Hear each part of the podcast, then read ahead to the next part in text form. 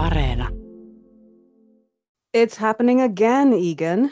What do you mean? What are you talking about, Denise? You know, Finland's on again, off again, hand wringing about immigration. Oh, that. Well, personally, having read the news this week, I am wondering why on earth anyone would want to try and live in two different places with children. Well, I'm sure you're not alone, but some people actually think it's something that can and maybe should be done. And we'll also be talking about possible new travel rules and celebrity dogs. Ooh, dogs are always the best part of any podcast. Let's get started.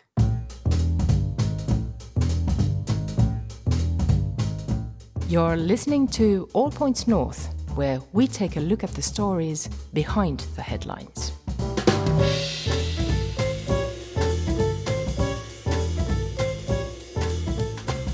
Hello, everyone. Welcome to All Points North, the podcast that's got its finger on the pulse of public debate in Finland. I'm Denise Wall, and I'm joined by my colleague Egan Richardson. Hi there, Egan. Hi, Denise. Good to have you back after your break. Um, what have you been looking at this week? Well, earlier this week, the Family Federation of Finland published a report on population policy. It said that Finland's continuously declining birth rate is setting the country up for major problems down the road. It reminded people that if there aren't enough people paying into the tax pot, there won't be enough money to pay for social programs and pensions for new cohorts of elderly people in the future. And that includes you and me.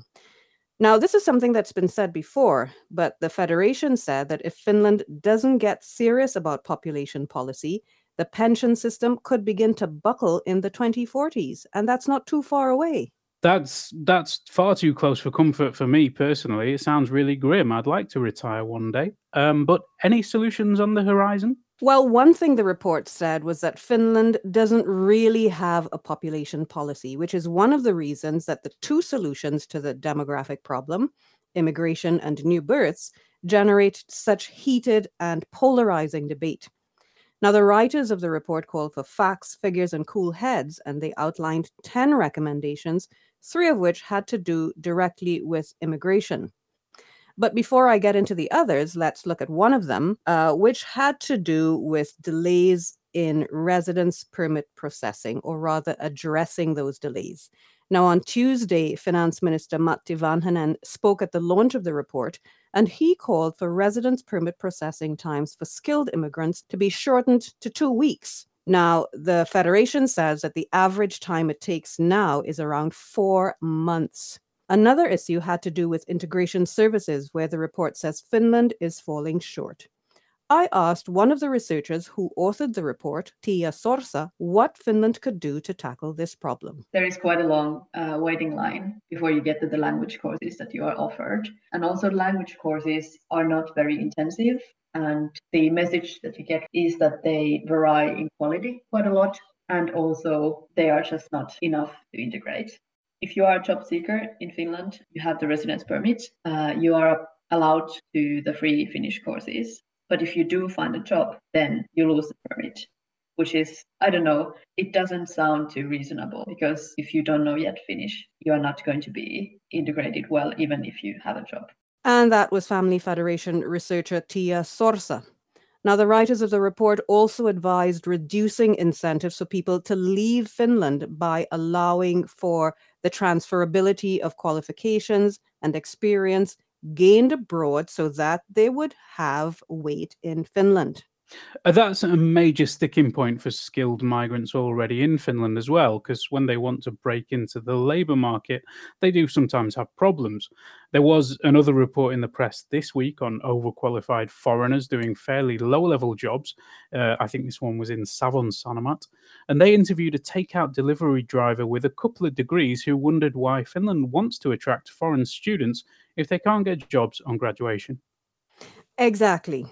Now, Sorsa said that policymakers are aware of the problem, but that it's a tough nut to crack. She said that for now, job seekers can turn to the National Education Agency for an evaluation of their foreign qualifications in relation to a specific job they might be applying for. But the Federation says that it's also running a project to work with recruiters and job seekers to find other ways to recognize qualifications.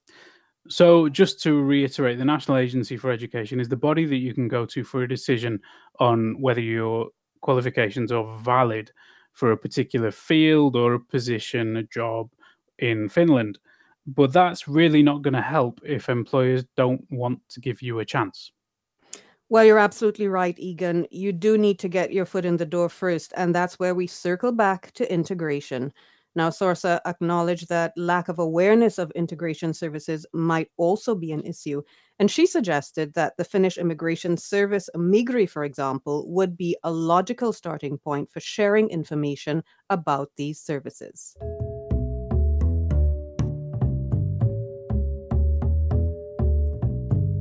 Yeah, that can be a stumbling block for people when they first arrive in Finland. But I was interested in another aspect of the report that focused on where people in Finland should live. Um, because obviously they shouldn't just live where they want to live. Uh, it talked about monipaikkaisuus or a multi-location life as a means of reviving remote locations that might otherwise wither away if people all move to the big cities for work. Um, now, Denise, you looked at this in detail. How exactly would that work? That's a fair question, Egan. So the suggestion is that people could live in one place, work in another, and maybe spend their free time somewhere else altogether. That sounds absolutely exhausting. I couldn't agree more, but I guess the idea is to ensure that people don't all flock to urban centers while less populated regions lose residents and their related tax income lag behind in development. Now, I have to say that this isn't exactly a new policy idea, as the Centre Party has long championed funneling cash and people to remote areas. And after all, decentralization and regional equality has been a staple of its political platform. So I asked Juhana Brotherus, chief economist of mortgage lender Hypo about the Federation's proposal on this multi location life. In Finland, we have more than half a million free time houses or, or summer cottages, uh, which is exceptionally large amount. So, so this idea has been around us for a long time. But uh, maybe the new avenue here is that this way of, of living in, in multiple locations is viewed to ease urbanization or even direct it in the other direction. And in my view, is maybe slightly optimistic in their regard if we look at the figures, how common this is and what are the effects of course, there are significant amount of people who have the means, the ability to live in multiple places. They are affluent people who have two or more houses and, and can uphold their living standards that way. And it can also help the locations where they live, uh, especially the, you can say the free time house uh, municipality, which is usually located in, in the countryside.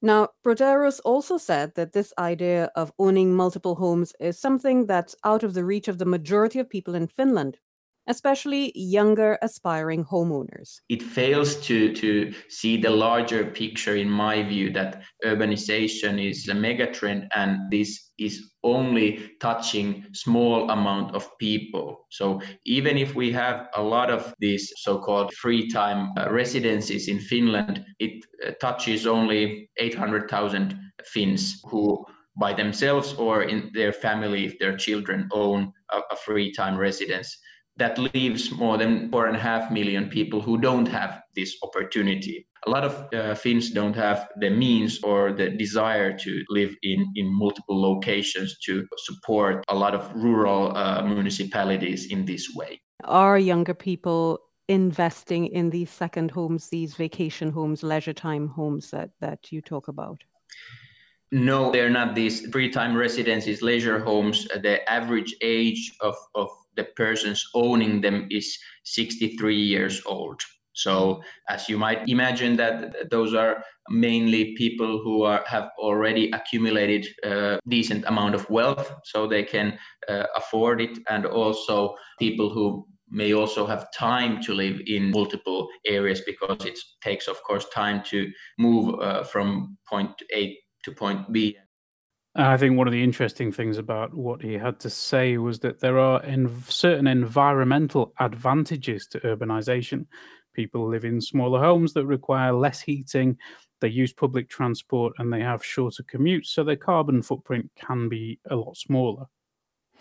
These are all good and important points, Egan. I know that I usually commute to work myself, and the last few months of corona induced telecommuting has definitely reduced my carbon footprint. And that's something for employers who like to flag their green credentials to consider.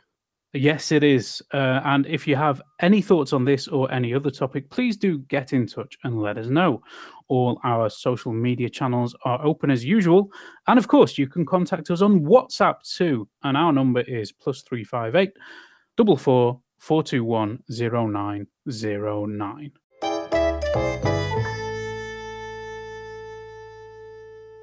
Now, there has been other news this week, Egan, and one of the big stories was that Finland saw a bit of a surge in confirmed coronavirus infections yesterday, that's Wednesday, with 93 new cases and one additional death recorded.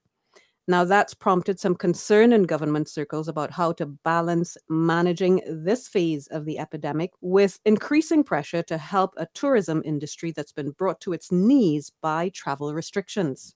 So, government began meeting yesterday to discuss possible changes to the existing travel rules. One of the proposals on the agenda would allow visitors from any country to enter Finland if they can offer a negative result from a coronavirus test performed in the country of origin. As we're recording this, there's no news on results of those talks, um, but we will let you know what happens at yle.fi slash news. Absolutely. Now, the distress in the tourism industry is being reflected in many of the business areas in Finland as rolling job cuts and furloughs continue.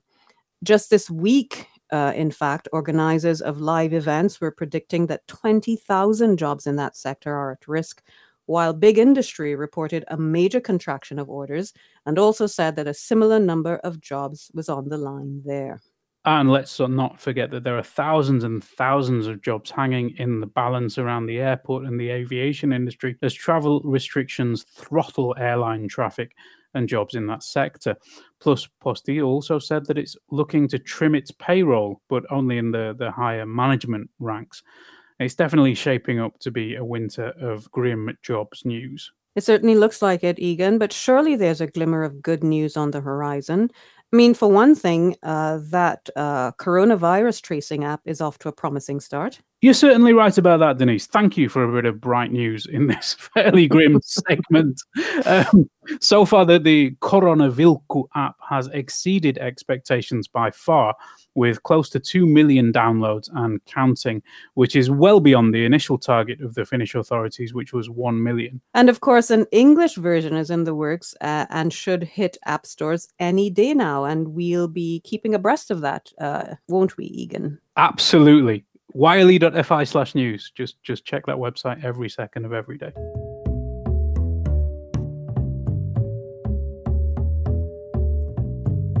So, what else has been happening this week, Denise? It's been a busy week. A man appeared in court in Kuopio charged with a 2019 attack on a vocational school in eastern Finland, and uh, and that trial continues as we speak. In other court news, convicted ex Helsinki drugs cop Jari Aarnio was back in court this week too, this time on murder charges for not acting to prevent a contract killing back in 2003. In other developments as well, coronavirus was found in wastewater plants in Jyväskylä, Hämeenlinna, Kuopio, and Lappeenranta. And they've all so far had very few confirmed cases. This news suggests that COVID 19 might have spread further than previously thought. Companies in the concert and event sector protested on Monday outside Parliament as they sought to get some financial relief from the coronavirus imposed recession. Large events face several restrictions at the moment as Finland tries to limit the spread of the virus. In politics, Annika Saarikko took over as leader of the Centre Party after beating incumbent Katri Kulmuni in a vote at a party congress last Saturday. Relations between the two are reportedly tense, but Saarikko tried to reach out to her predecessor in her victory speech, saying she needed Kulmuni in her team.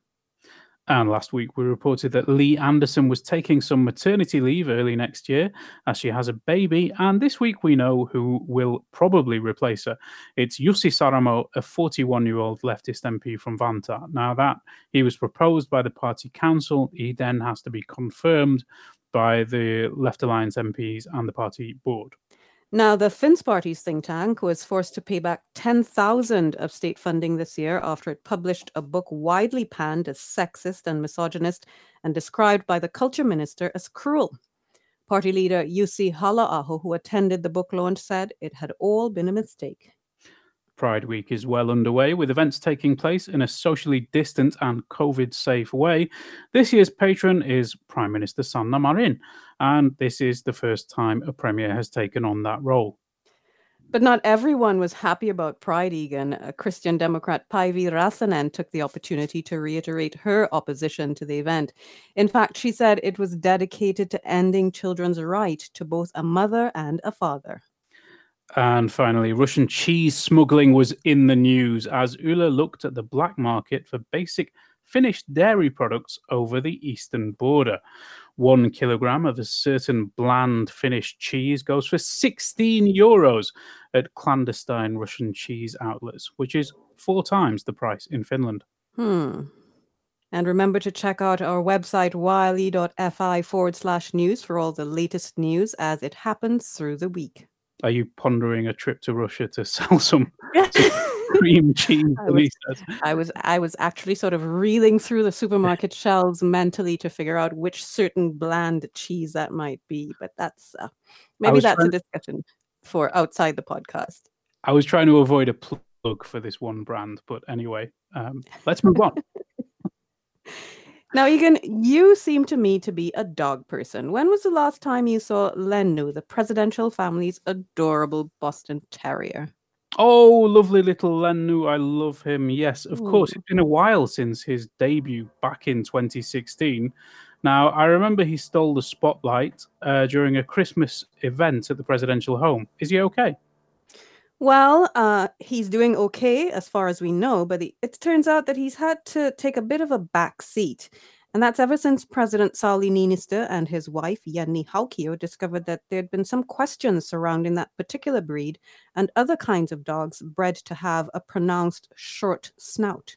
Yeah, I do recall some recent coverage of a new report about dog breeding. Um, what's the problem?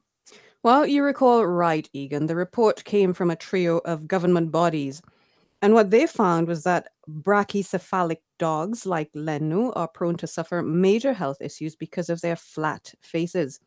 The report also said that breeding animals to emphasize that feature violates Finland's animal protection laws. That sounds pretty serious. I guess the presidential family didn't know about that when Lennu joined them? N- no, they didn't. Niinistö was asked about Lennu during a recent podcast, and he said that they didn't know initially. However, when they found out about, you know, the related ethical and health issues, they decided that it was best that Lennu keep a low profile. In fact, Jenni Haukio took a very strong position on the issue on Twitter this week, uh, saying that breeding dogs for their parents at the expense of their health is just plain wrong. I can't say I disagree with her, Denise. Um, but it's good to know that Lennu is in good health for now and is just spending most of his time at home being a very good boy.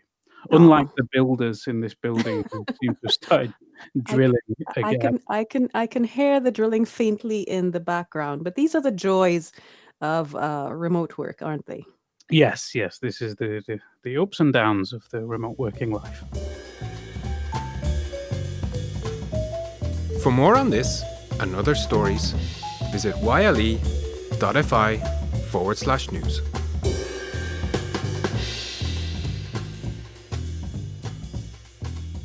And on that note, Egan, I think it's a good time to wrap up our show. I'm told we can expect a wet weekend. How do you plan to spend it? Well, I'll be staying at home on the sofa all weekend in anticipation of the excellent Equal Rights film by our very own Ronan Brown that will be on Yle Teema's TV channel at 12:30 on Sunday. It's indeed an excellent film and definitely worth watching again. So I will definitely look out for it, Egan. You won't regret it. Well, apart from that, I don't have any other plans, and that means the possibilities are endless. But for now, I'd like to thank you, Egan, for being on the show. Thanks, Denise. Special thanks also to our interviewees, our producer Mark B. Odom, and this week's audio engineer, Juha Yelm. We're also always grateful for our audience for supporting All Points North and hope you continue to follow the latest news on our website and social media channels. And remember to sign up for the All Points North weekly newsletter. Have a great weekend and bye bye for now. Bye. You've been listening to All Points North, a podcast produced by Yle News, a unit of the Finnish Broadcasting Company. For daily news from Finland in English, head to yle.fi slash news and follow us online at Facebook, Twitter, and Instagram. You've been listening to Yle News.